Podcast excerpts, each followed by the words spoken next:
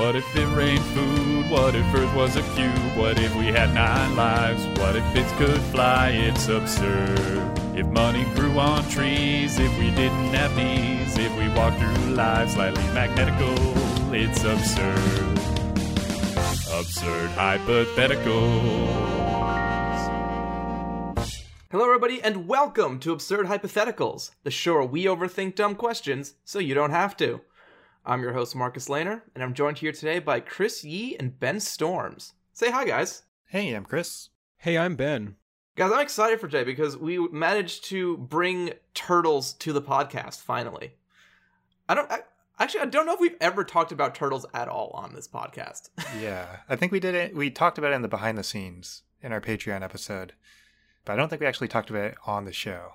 yeah, that we we tried to do one of our uh, animal training episodes with turtles, and it turned out there wasn't actually as many cool turtle facts that you think there might be.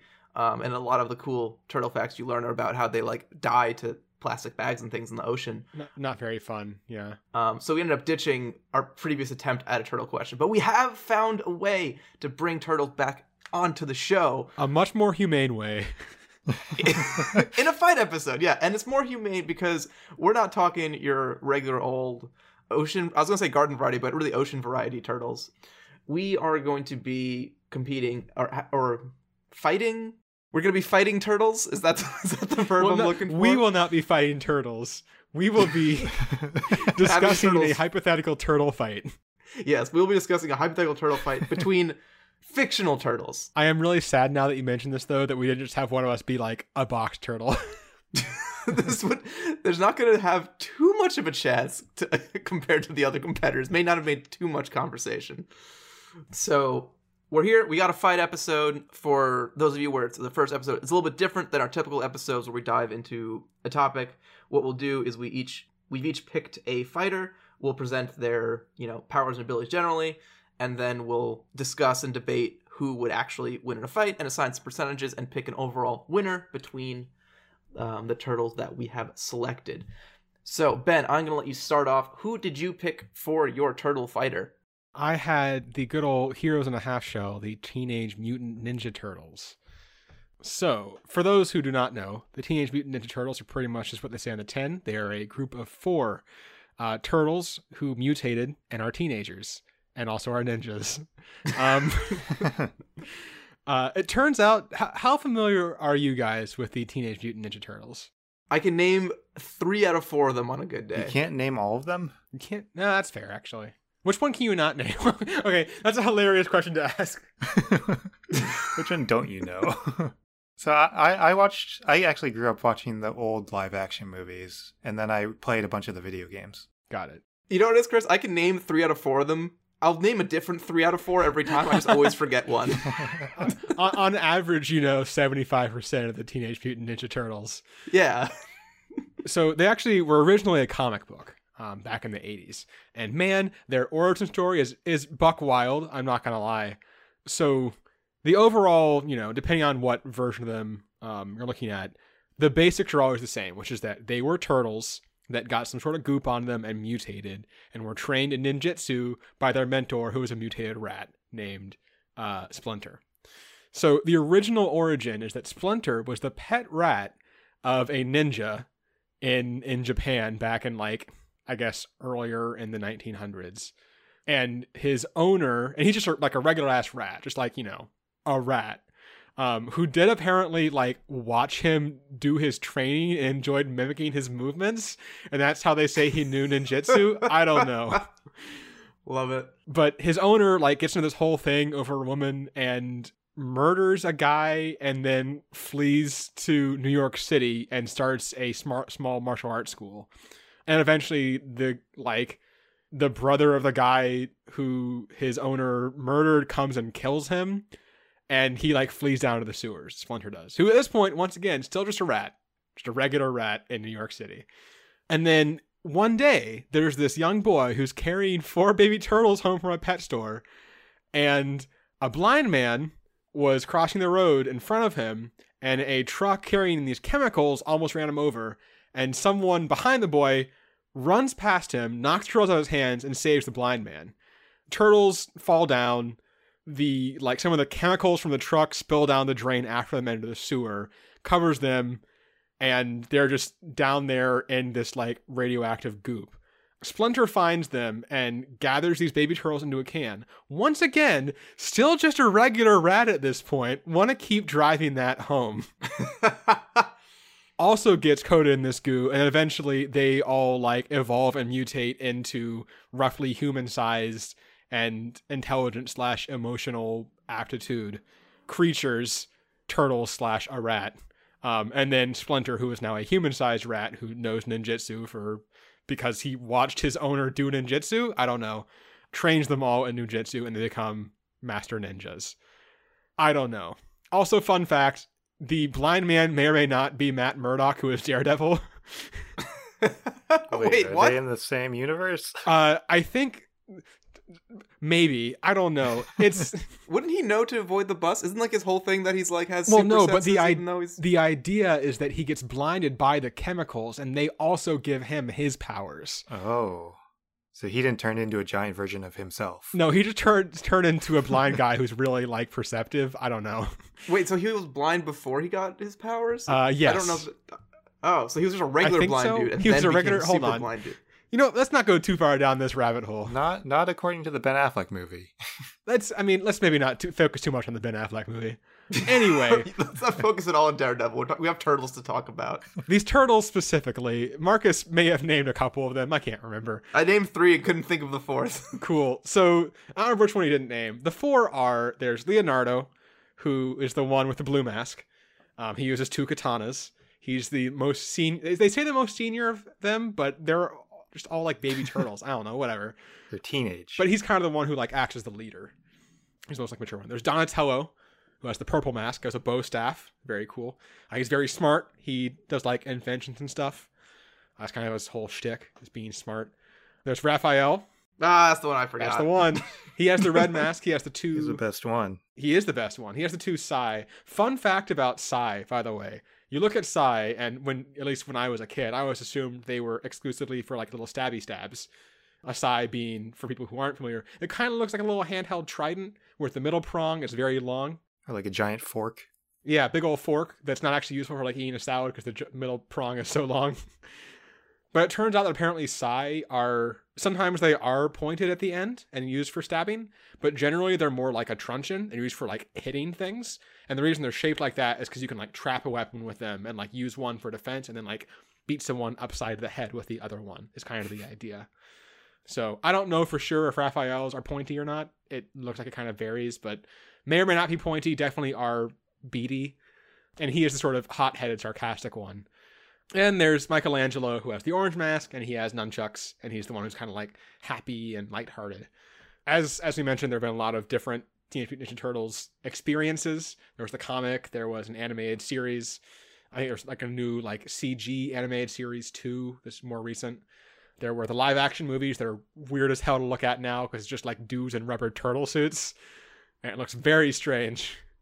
And then there was, I think, a pair of Michael Bay movies, right? One in like 2014, and then one sometime after that. I don't remember when exactly. Did you end up watching it? You said I you were going to watch it. I watched a couple of scenes from it. I had not get around to watching it. It is, at least as of the time of this recording, on I think HBO Max. If you are for some reason inclined, I watched the last scene of it because they fight Shredder in it. And I wanted to see what they look like in the movie.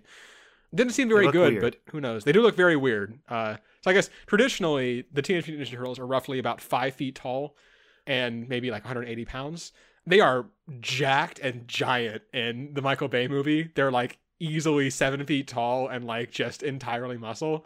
They take their mask off in the movie and it looks really weird. They they made them look way too realistic. Like I know you don't just want like weird, you know, smooth body CG like turtles, but they make them like very wrinkly and turtle like, which this is one of those things where maybe realism should have taken a backseat a little bit because it doesn't make me happy. It does not bring me joy. You just they almost made it up the other side of Uncanny Valley, but they did not. They certainly did not.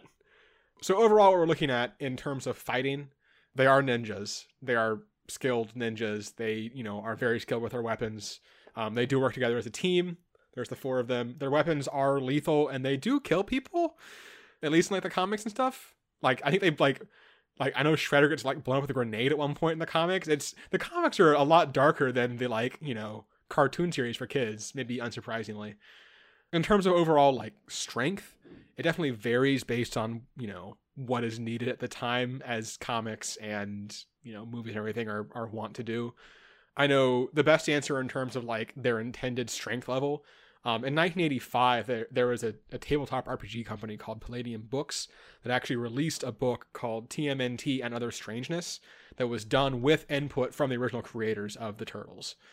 And in that in that system, the the average human was they had like a like a I guess PS for like power scale or something. Average human is like level like nine, which is lifting around 180 pounds at full effort. The strength of the turtles varies by the turtle. Uh, the weakest is Donatello, who is at 13, which is about 390 pounds at full effort, which is pretty strong. Um, the strongest is Raphael, who was 1,200 pounds at full effort. That's a range. yeah, no, it's it's it's not bad. I figured in terms of like figuring out a uh, comparison to to people on that, um, looking at like a deadlift is probably the best idea and the world record deadlift was just broken uh, like mid last year with a 1,104 pound deadlift by the guy who plays the mountain in Game of Thrones, uh, Hafthor Bjornsson. So Raphael was slightly stronger than him, and he looks like the guy who plays the mountain in Game of Thrones. So that kind of gives you an idea, at least, of sort of where, where we're going here. So they are they're agile as well. I know in the comics they like jump between buildings and stuff. So I mean, they are they are definitely strong. They don't have any like particular superpowers. The closest thing to that is in the Michael Bay movie, their shells are bulletproof. As far as I can tell, that's only in the Michael Bay movie, and that seems a little ridiculous because guns are strong, y'all.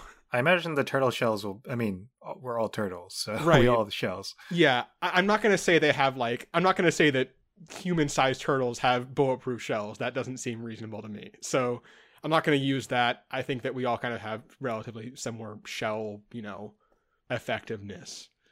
So I guess that's kind of where we are. Is that we have four turtles. They are teenagers. They're all, I, I believe, canonically like 15 years old, who are are in the realm of human strength, but ranging from you know pretty strong for a human to like the strongest human, and with ninja esque weapons. So that's kind of where we stand. Chris, what did you do? So the turtle I chose was Master Oogway from Kung Fu Panda.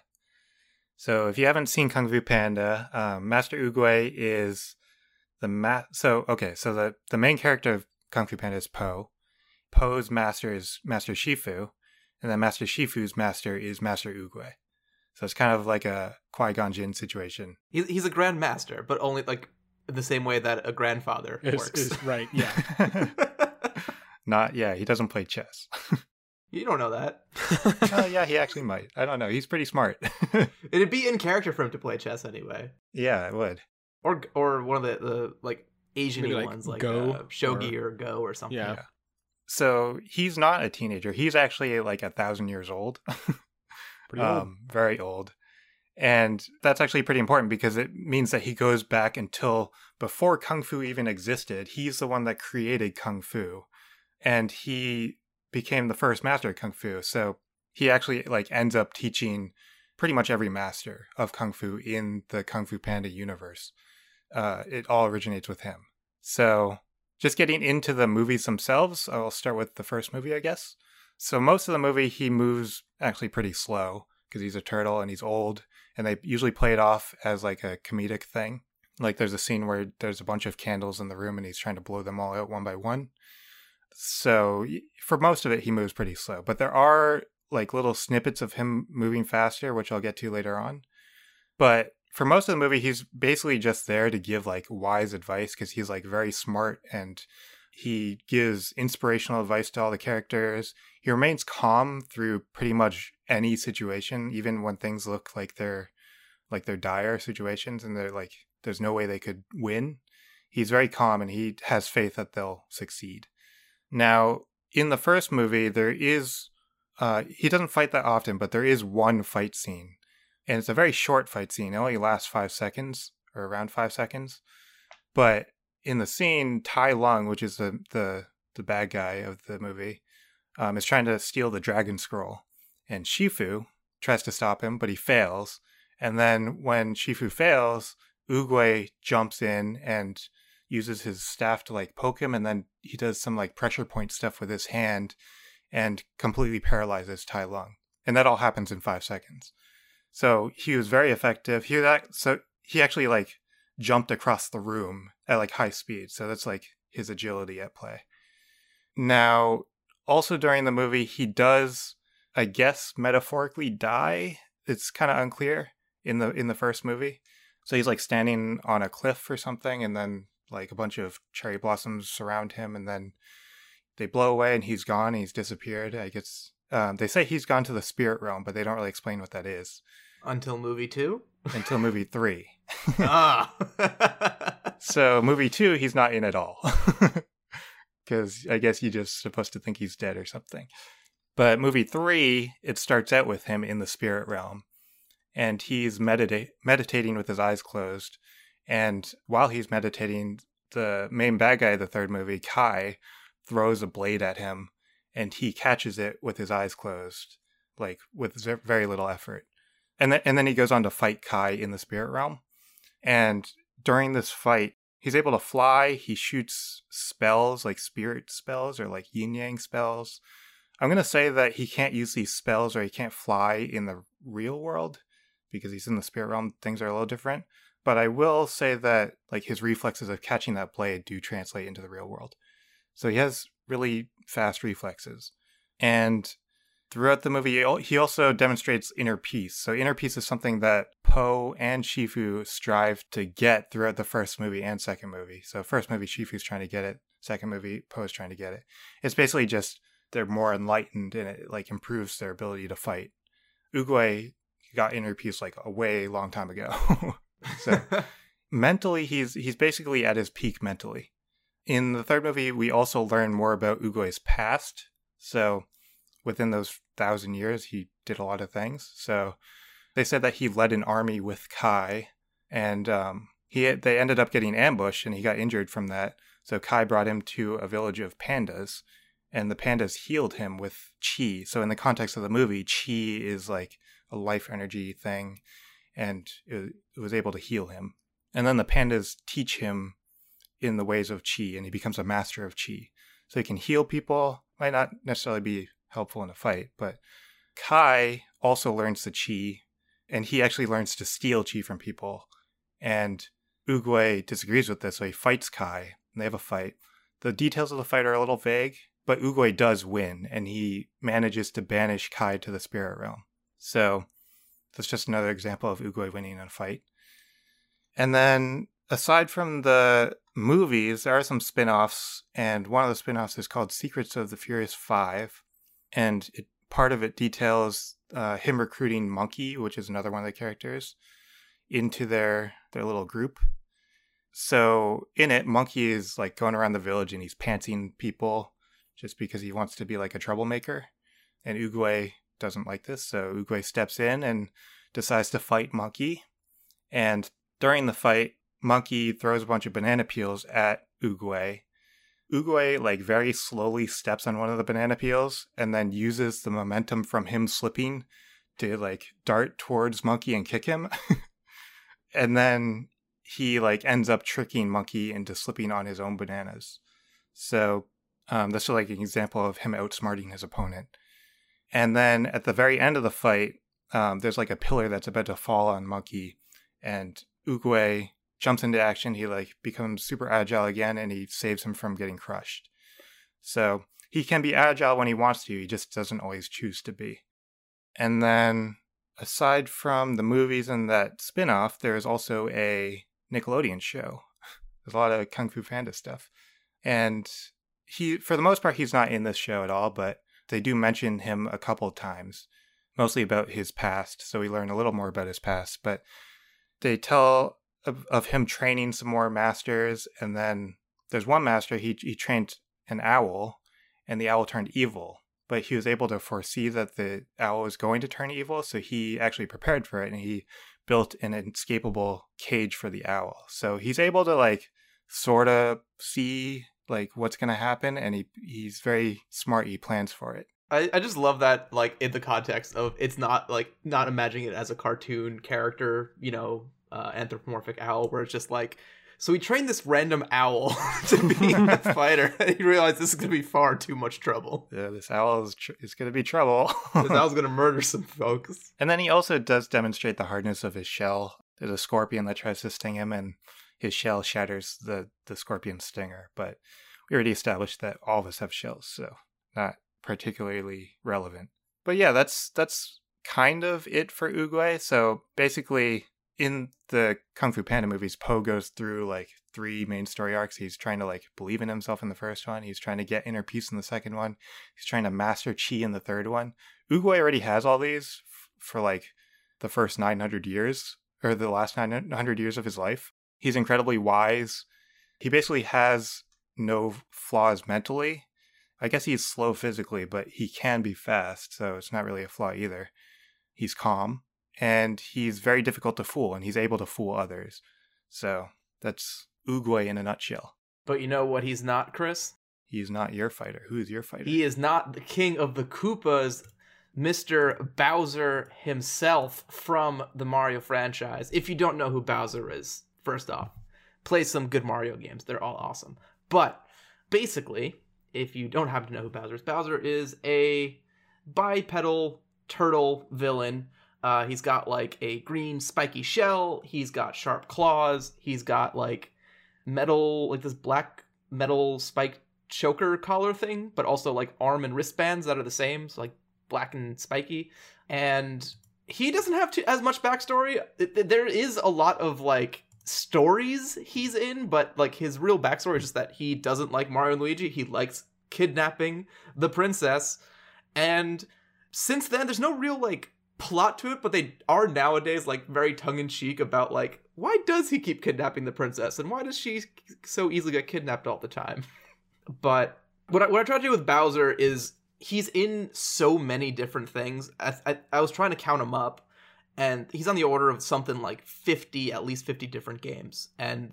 I didn't have an exact count because it started blending in with the other appearances he's in. Like he's in comics, he's in shows, He's in a whole bunch of like crossovers and things. He's in a live action movie. He's in a live action movie. That's what I should have watched for my research. Just dust that one off. I'm sure that that'll hold up. So, but what, what is what is what is the core Bowser? So so for the core Bowser powers, first off, breathing fire. That's his main thing. He likes to breathe fire. Um, he can shoot like little waves of fire, and he can make it like rain fire from the sky. All pretty good. He does a surprising amount of punching. I didn't realize he has like all sorts of games where like his main thing is that he has like he's either punching as his main way of attacking or has like super powered up punches or the super ultimate KO punch that you know charges up and glows rainbow and explodes things. Um, so he can do a bunch of punching. He's got his spiky turtle shell. Um, he can go inside that and spin around. That's right. Yours has spikes, so yours is better than ours. Yeah, it is definitely strictly better. Um, so we can just we can just chalk it up to my win already just on that fact. But I might as well keep talking. Dexterity is actually an interesting one. It's very this is one that's quite inconsistent with Bowser. Like in some games, he's like the slow, meandering, like you know, bulky guy, and sometimes he's like surprisingly agile. I think my favorite dis like my favorite inconsistency is in the uh the Mario and Sonic Summer Olympic Games. He's the slowest runner with a 2 out of 10 speed stat. But in the Mario and Sonic Winter Games, he has an 8 out of 10 speed stat. so he he's he's depending on what mood he's in, I guess. He varies between a 2 and an 8 on how agile he is. But I will also make the point because he is in all the Mario and Sonic and all these Olympic games. Uh, he's basically an Olympic level athlete in every single sport, which is pretty cool. That's got to give him an edge somewhere. He also, in varying games, he exhibits different magical powers. He has some magic, not all the time, not a lot of it, but he does use it. One of the ones, the the main, the first one that was listed like everywhere is teleporting, which kind of annoyed me because it kept referencing him like teleporting into and out of fights after he's like defeated. I'm like, that's not a real power. that's just a lazy plot device. But no, he can run away. yeah, no. If but he actually does use it in battle um, in Super Mario 64, so you know it's a legit game. in the second run you fight him in in the in the lava place. As you approach him, he'll actually fade away and he'll, he'll teleport away and appear right behind you. Um, so he can actually teleport in a fight if he wants to. In Super Mario Galaxy and Mario Party 9, um, he's shown to use electrokinesis, where he's able to uh, just basically shoot lightning out of his hands. This one I don't think I'll be using, but I just put on this list because it's funny. In Super Mario Galaxy 2 and in Super Mario 3D Land, Bowser's able to just fly at will. It's not really explained. He's just able, he can just do it. And uh, he has some some powers of transformation. In Mario Party 2, he can like turn Koopa Troopa into like frogs. Um, in Mario Galaxy, he turns himself like into a, a stone ball that rolls around. So he has like some access to magic. It's not really his main gig. Um, his main gig's kind of just being big and strong. And then uh, the other one I'm gonna throw on here is durability, just because. And I'm I'm stealing this verbatim from the uh, the villains wiki. Durability. Bowser has been drenched in lava, electrocuted, blown up, crushed by objects as heavy as both his own castle and Peach's castle, rammed into a rock by a fallen hundreds of feet, rammed into a rock by a fallen hundreds of feet. That's not even grammatically correct, Wikipedia. He's been rammed into a rock that has fallen hundreds of feet. Um, he's been sucked into a black hole and ejected through the Mario Earth's atmosphere, blown up by an entire room of Bob-ombs, and even squashed underfoot by a T-Rex in Mario's Time Machine, and has inevitably survived each fate. So, for this, I'm gonna just put an asterisk on this in that I'm not gonna say he's invincible. I'm gonna say he can he still loses these fights that he does. He appears later, but he still loses these fights. But he's he's a beefy boy. He's obviously quite durable.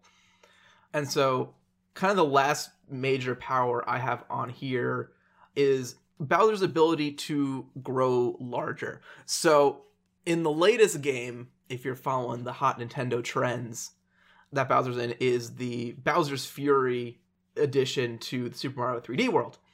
And basically, the theme on this one is that Bowser has transformed into like this kaiju Godzilla sized version of himself called Fury Bowser, who will like you know while you're going through a level will appear like in the in the vague background of the world and you know unleash hell upon you know what you're trying to platform around on and I'm like, okay, yeah, I'm not gonna use that one. But as I was looking through all the different Bowser's, he does this a lot. Like maybe like 20% of the games he's in, the last boss is like a giant version of Bowser who has increased his size through some, you know, plot relevant means.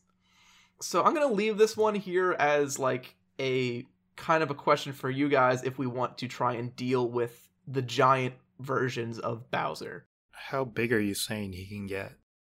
Well, it really varies. Um, so he starts off like his main size is about like twice human size, like you, like you know maybe like eighty percent taller, and then obviously much bulkier. And then his size increases vary from like double to triple to like building size to you know kaiju Godzilla size, where it's like you know his hand is like bigger than you know the characters, and that's what you're you're fighting against. I think it's gonna be whether we go double, triple, or super. Like there's a there's a super giant category, and then there's like a get tw- like getting twice or three times as big is kind of a, a more of a gray area because he's already bigger than the rest of you guys's. Mm-hmm. But that's where Bowser is at.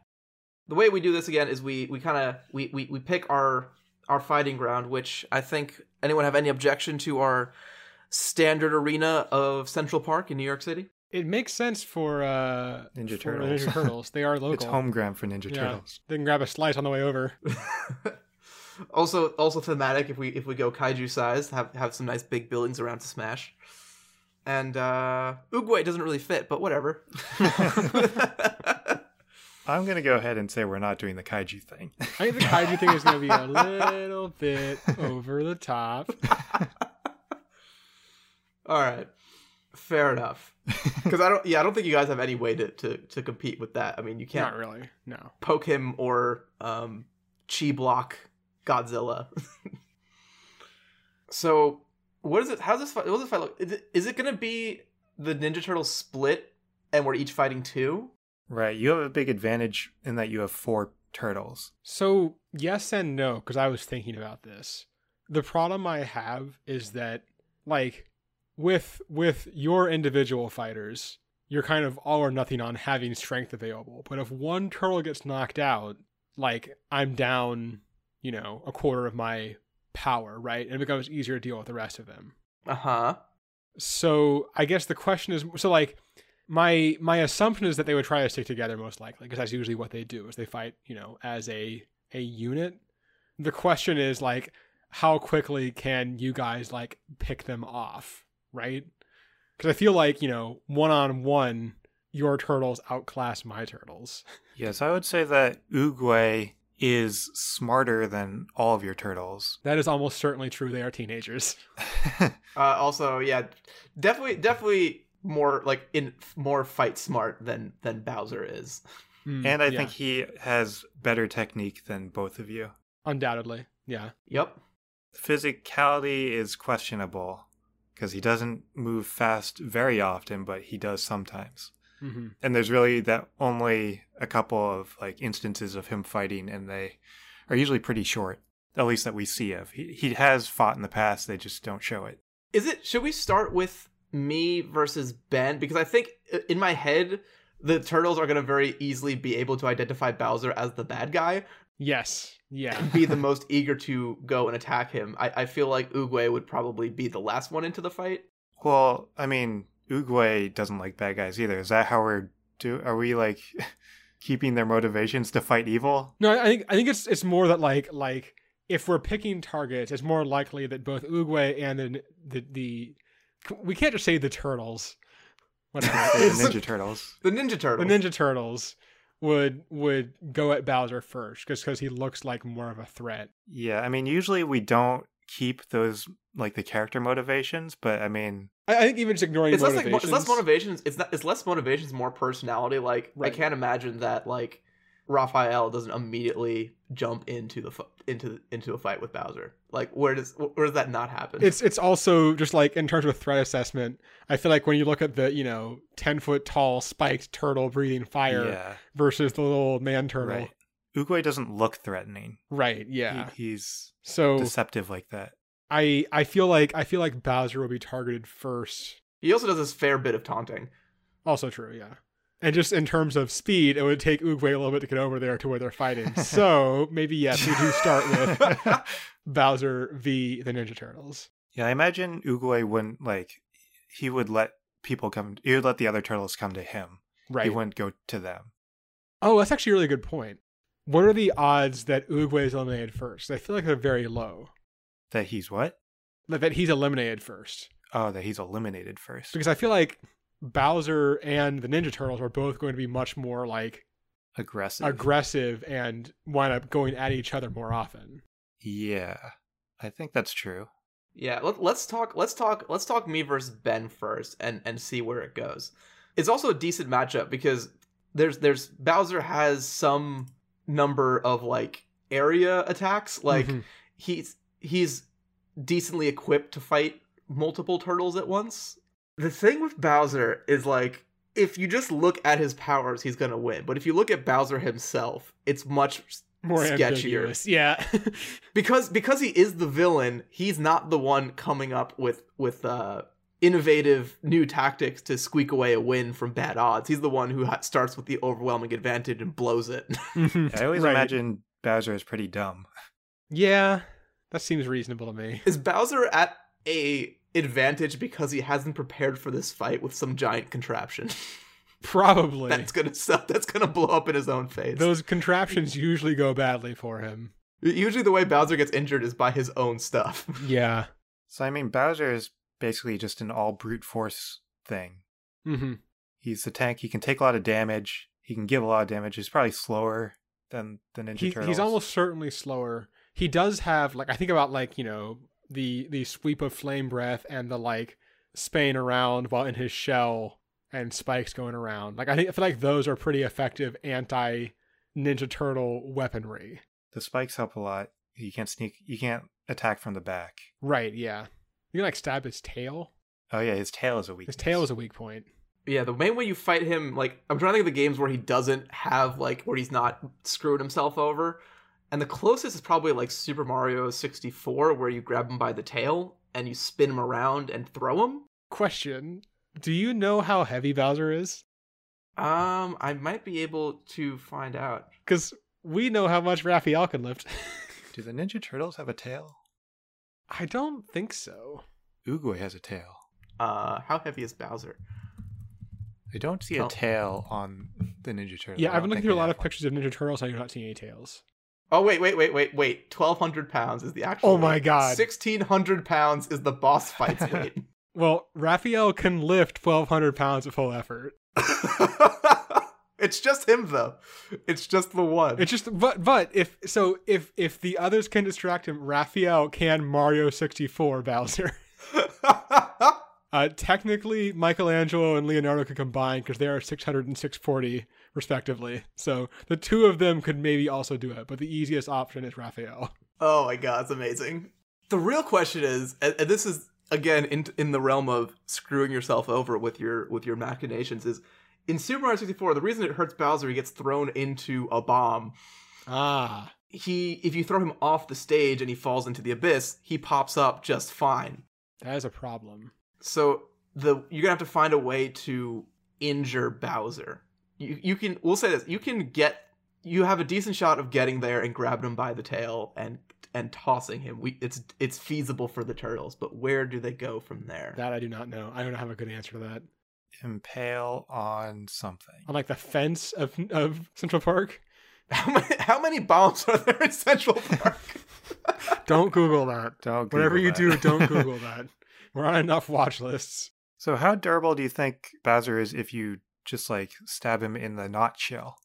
I mean, Mario's never tried that, as far as I know. Mario's never tried to stab Bowser. feels like an oversight, honestly. Mario needs to learn how to use knives. I guess you could say it's not. You could say in Smash Bros, punch, like Mario's punches are kind of equivalent to the stabbings, but I'm not sure if that's a good comparison. I mean, there are characters with swords in Smash Brothers. Yeah, like yeah, they're they're comparable in that game. I just wonder if that game is a good one. To Yeah, I don't think it is. use. is I don't know particularly. if I consider that canon. There's not too many swords that make their way into the Mario universe. There really aren't. Um, I mean, he's a big turtle, right? Like, I imagine his not shell part is vulnerable. yeah, I would say so. They do also only only one of them is fully like a bladed weapon, which is the katanas that uh uh Leonardo has. I mean, I don't know if like a bow staff is better or worse than that, but you can Probably flap him pretty well. Yeah, I guess it's fine that he can be vulnerable to the webs. I think I think he does have a like a bit of a durability advantage in that he can take a couple hits. Like he could maybe like shrug one off to like counter punch. hmm Yeah. yeah, he's definitely more durable than both of us, but I wouldn't say he's invulnerable. No, no, certainly. No, yeah, not straight and vulnerable. So I guess getting down to brass tacks, if the turtles take him down, how many turtles or the ninja turtles excuse me take him down? How many ninja turtles are is he taking with him? Yeah, I imagine not all of them are going to survive. Yeah, I think this is a, this is a, an uh, attrition situation. I'd say at least two die. or are knocked unconscious, defeated. yeah, because there's a very good chance when you kill or when you beat Bowser, he falls backwards onto the turtles and impales them with his spikes. okay, do we want to let's let's jump to the next phase after the Bowser and T- and Ninja Turtle fight and talk about the uh, Oogway versus some number between one and four Ninja Turtles. I'd say somewhere between one and three. I don't think all of them survive. I mean, it's possible. We can't rule it out anyway. Fine, sure, sure. So yeah, in that situation, what does happen? Like how many how many turtles can Oogway fight? How immature would you say the turtle, the Ninja Turtles are? Uh, it they're varies. teenagers. It varies. Do they argue with each other a lot? They do certainly argue with each other. Okay, so they're slightly dysfunctional. So I, I would say that that if part of the strategy is going to involve like playing off the dysfunction, the presence or absence of Leonardo is going to be a big uh, impact there. Because I feel like if Leonardo is around, I think he can sort of keep them like you know focused and on task. But if it's like you know Raphael, and Michelangelo left, I I feel like they're going to be a lot easier to sort of you know distract slash you know play off each other a little bit more. So who do you think is the easiest turtle from Oogway to paralyze with his pressure point thing? Probably one of the ones that doesn't have the longer range. So not the bow staff and not the swords. Yeah, so that's really not Leonardo and Donatello. I would guess. I feel like Michelangelo with the nunchucks, he can sort of keep them around himself and sort of fend him them off more. I think Raphael is probably gonna be the best target because the Sai are not as much of a like crowd control situation. So that's probably the most likely target for paralyzing if I go for that. Well, here's the question: Would the thousand year kung fu master just be able to beat like two to three turtles with just his ninja with his with his kung fu skills? I mean, it's hard to tell. I think three is tough. Three is to the point where where I feel like even with a very skilled combatant, like it's just You're- pretty yeah, hard. at- mhm. you know, if they're working it all together, it's pretty hard to like fight up against that. Two gives you a lot more breathing room. he can definitely beat one. I think one he'll basically always take. Yeah. So is that kind of where where it breaks down, where it's like two is like Yeah. maybe a little How bit. many in his- turtles are going to be left? Yeah. And then if with those numbers, what's it like? So I'd probably say one turtle is, no, you know, just to keep it simple, one turtle has no chance. Yeah. I'd two say turtles two is like, is like- slightly towards him. It's like 60-40 maybe or something. Yeah, I was gonna say I was gonna say like thirty five percent for for the two turtles, and then like seventy five percent. That works. Yeah, actually, yeah, that works. So There- this and so doesn't add up. basically, what's how many turtles are we saying make it into the fight? Uh, let's just let's let's let's just say the chance of one turtle and all turtles surviving are about the same, so I can just kind of ignore it. That way, it's like 0.5 half the time it's two turtles, and then half the time it's three turtles. No, that's not that's not what That's, I that's not how wanna math happens. No, that's not how math happens. Something like like half the time two, maybe like so we have half of it to play with. I feel like it's only like maybe ten percent max that all of them make it through. Yeah, I was, I was gonna. I was like, let me just lean this. I'll just lean this percentage down a little bit here. Okay, so that leaves. So if you do, if you say seventy percent with three turtles, oh, that's why this isn't working out. This number's far too. This is not how math works either. Okay, hold on, hold on, hold on. I'm mathing. You are aware that you said 75 35 before, right? Don't don't worry about it. It's fine. it'll, it'll all come out in I'm already, wash. I'm already multiplying too many numbers Yeah. here live. Number go Um, boom sometimes. It's fine.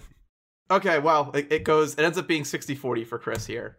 It it on the two turtles and three turtles and one you know one two three four turtles the way we discussed.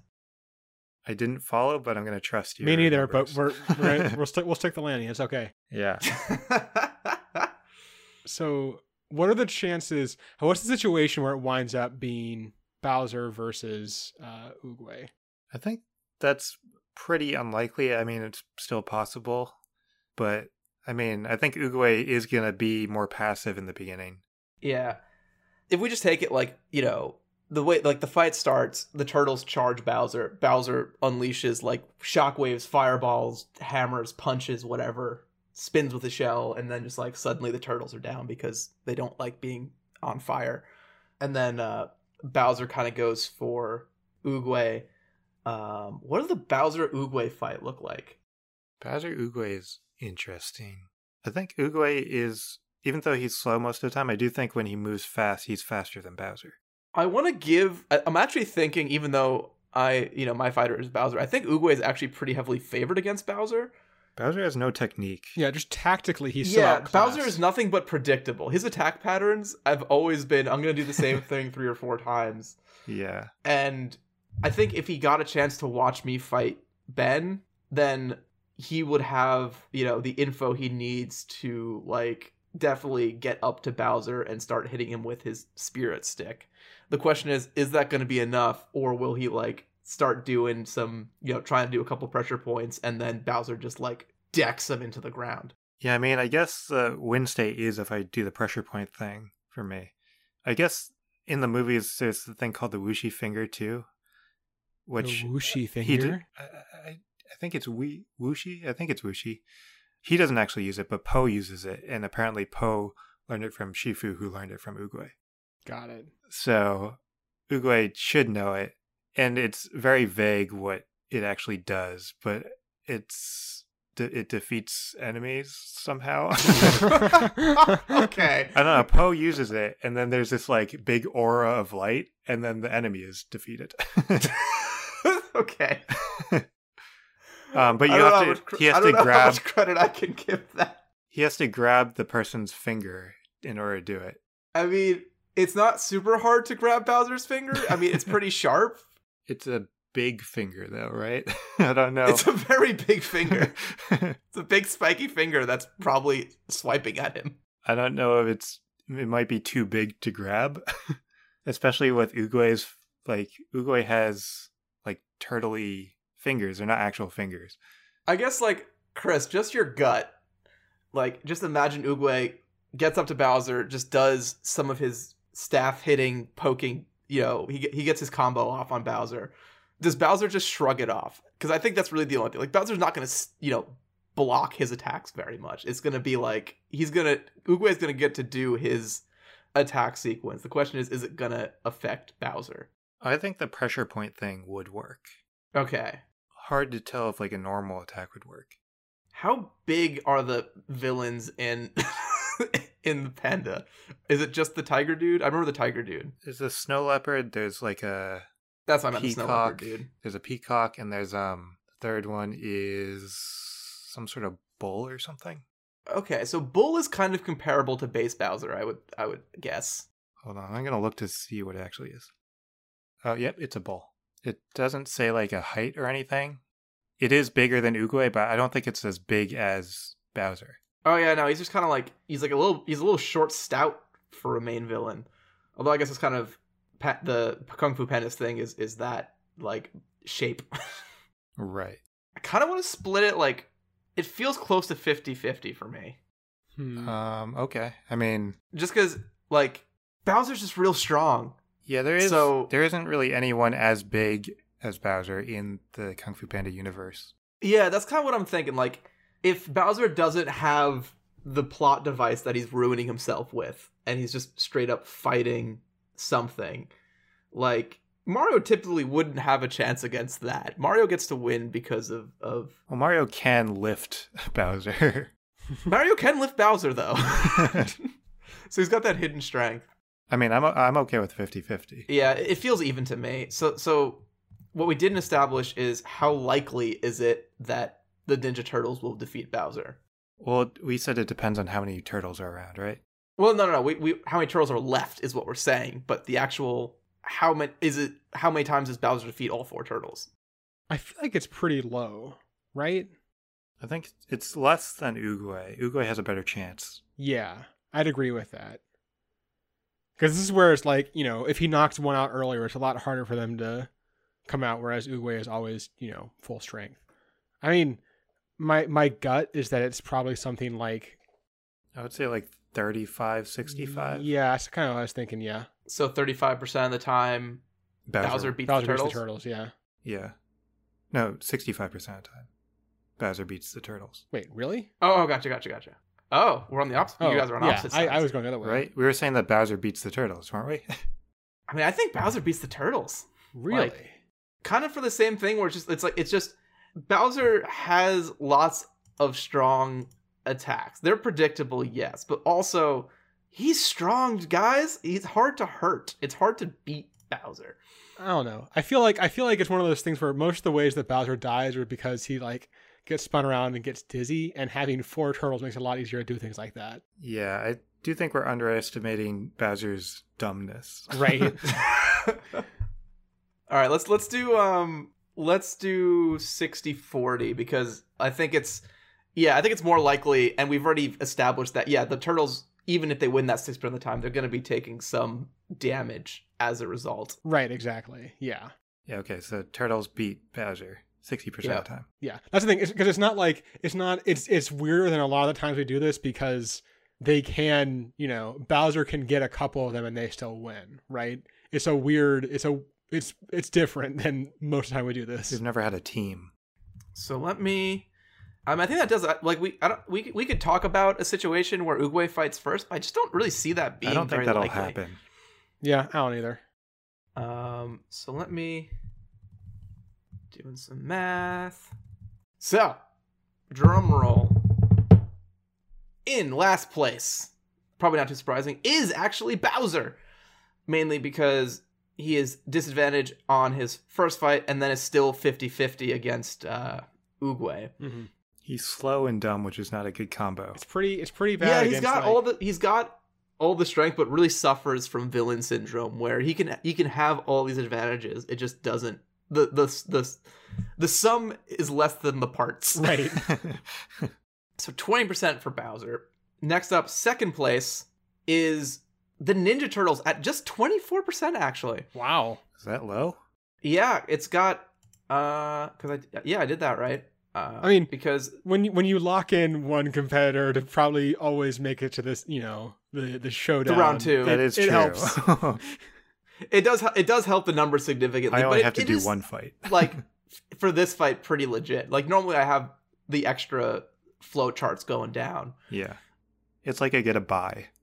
And even if like we took the 10% chance like if we didn't give him that buy cuz I think if if Oogway fought twice, you know, if he fought both of us, he'd probably too, be too old and tired and would be defeated. hmm But even if that happens 10% of the time, we'd be splitting like a 10% win rate, Ben, which would not be enough for either of us to uh, exactly. change the standings here. So, that said, the winner is Oogway with 56% of 56% of the time Oogway wins this fight. Wow.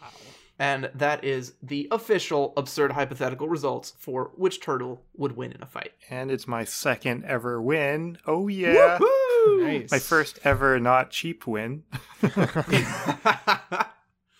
Congratulations, buddy. Except you don't have time to celebrate because we still got more show to do because we have to go on to the would you rather question.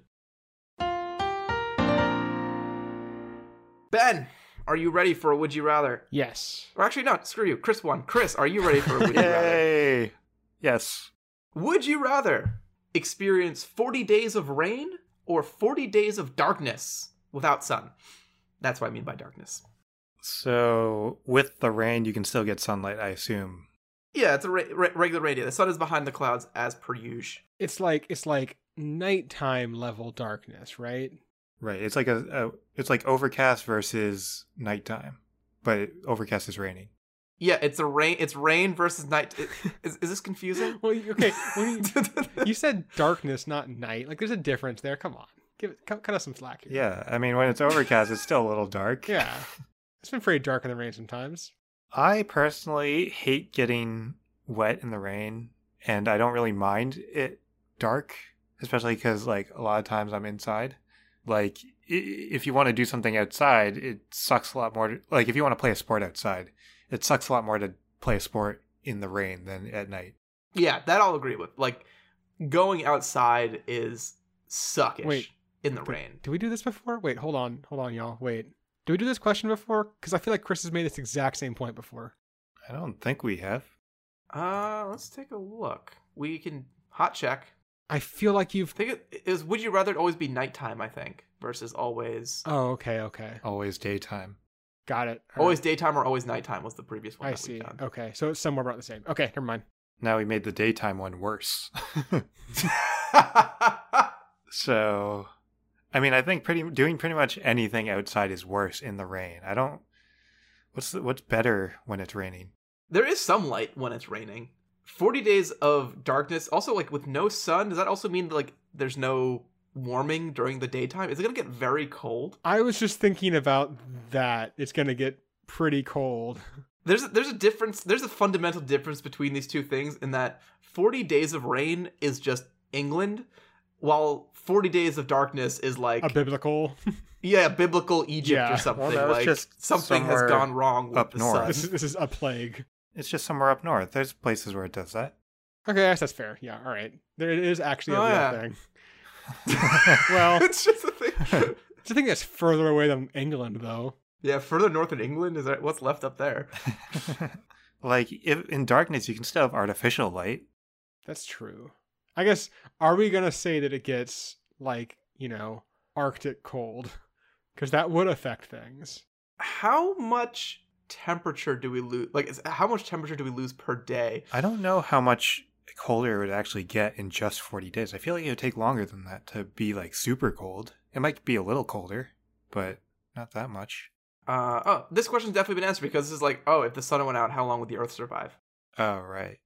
A relative simple calculation would show that the Earth's surface temperature would drop by a factor of two about every two months if the sun were shut off. This means that in two months, the temperature would drop to 150 Kelvin from 300 Kelvin. That means it's going to get cold. So 273, 273 Kelvin is um, the freezing point of water. So 273 is 32 degrees Fahrenheit. And so if we're going from, if, if the range is 300 to 150 over two months, we're going from like 300 to 200 in the four in the in the uh 40 days which means 200 kelvin is going to be negative 100 fahrenheit But that's if it starts at, you said 32 degrees Fahrenheit? no no it starts at 300 kelvin which is uh 80 degrees Oh, okay. Well, that's dramatic. but yeah so the very tail end of this is going to be very very cold which, which kind of just end things let's say let's say that the sun's not entirely gone that is some the other side of the world's getting heated and maybe just cold on our side a bit like it drops to cold temperatures like you know it's below freezing but not Apocalyptic. apocalyptic because would you rather it rain for 40 days or have the Or apocalypse die. happen it's not very good would you rather Not rather great. so it'll be really, it'll be uncomfortably cold and dark and dark. I don't mind the dark. I don't like the cold, though. But it won't be cold the entire time. right it's just the, on the tail end it'll just be pretty cold Right. So I'm still leaning towards dark. How how like consistent of rain is it? Is it like raining pretty hard? Is it just misting some of the time, or or what? let's say it's like um well like england where it's just uh it's like a light rain I would say it's more than a sprinkle. it's yeah it's slightly more than it's it's it's slightly more than a sprinkle but not like It's not downpours. But not to the point where like like flooding everywhere, kind of. like if you have an umbrella like if you go out you can like take out the trash without like worrying about it like you'll be like slightly damp but not wet But it is it is you go is take out it the is a steady rain, I think, nonstop. the cold is worrying to me because even if it's only at the tail end, it still could be like a few days that are pretty I badly mean, cold and dark. You just stay inside. If we're saying it's just like winter temperature, then Well, that's not yeah, that bad. I guess that's fair. All right, which is which is more dangerous to have to go out into the world in with regards to like driving, night driving or rain driving? I think it's actually night driving, right? yeah i was gonna say it's probably night driving like as far as visibility like because the main concern is visibility i guess rain has like slipperiness but it could still rain in 40 days of darkness That's true. and I feel more com- like I feel more comfortable driving in the rain than I do driving at night. hmm Yeah, I would agree with that, but I don't really drive anywhere. Well, fair. For me, for me, it's just like which one of these is worse seasonal depression, and I think it might actually be the darkness is more depressing than the rain, even though the rain is like the typical depressing one. I think I might agree with you too. Actually, I think I want. I think I want that little bit of that. That the even though it's behind the clouds, the little bit of sunshine. I don't agree with that. But that might be because I am used to working night shifts and being on an opposite schedule. Yeah, that could be it. You could just be broken inside already. I've experienced a few months of just nighttime and sleeping during the day. okay, I, I think I think we can. I think we've we've we've all kind of decided. Chris, you seem like you've made up your mind the most. Yep, I'm going darkness. Ben, I'm going rain. I'm also going rain, even though it would be in my right up my character to say the 40 Days of Darkness is the cool event that you live through and is much more exciting than 40 Days of Rain, and I want to have the story. But I want to take care of my mental health and get at least the the hint of sunshine during the day. So I'm gonna go. I'm gonna go with the rain. And because I chose it and you can't agree with me. Not not not that you're a filthy fight winner. Yeah, I already got my win for the episode. Yeah, you already you already got your win. I don't have to agree with you anymore. We're out of this thing. But before we actually go go and totally sign off, uh, this is the part of the podcast where we ask you, the listener, for stuff. And by stuff, I mean support. And by support, I mean a review. And by review, I mean the thing that you can do in your podcast app where you say nice things about us and give us lots of stars. Like five of them is is the ideal number. And tell us what you think. And uh, we would love to hear your thoughts. And reviews are a great way to help support a podcast that is entirely free. If you're looking for, if you hear that and you're like, I don't trust anything that's free, you could also go to our Patreon at www.patreon.com slash absurd hypotheticals and become a patron for just a dollar or more if you'd like. But just a dollar gets you a- access to our monthly behind the scenes episodes where you get to take a peek at how we make the show, and it's just more good listening if you just need more absurd hypotheticals in your life. But if you don't pay that dollar, you have to wait a whole nother week until we answer the following question, which we've done one time before, but we're doing it again. What if video game items were real?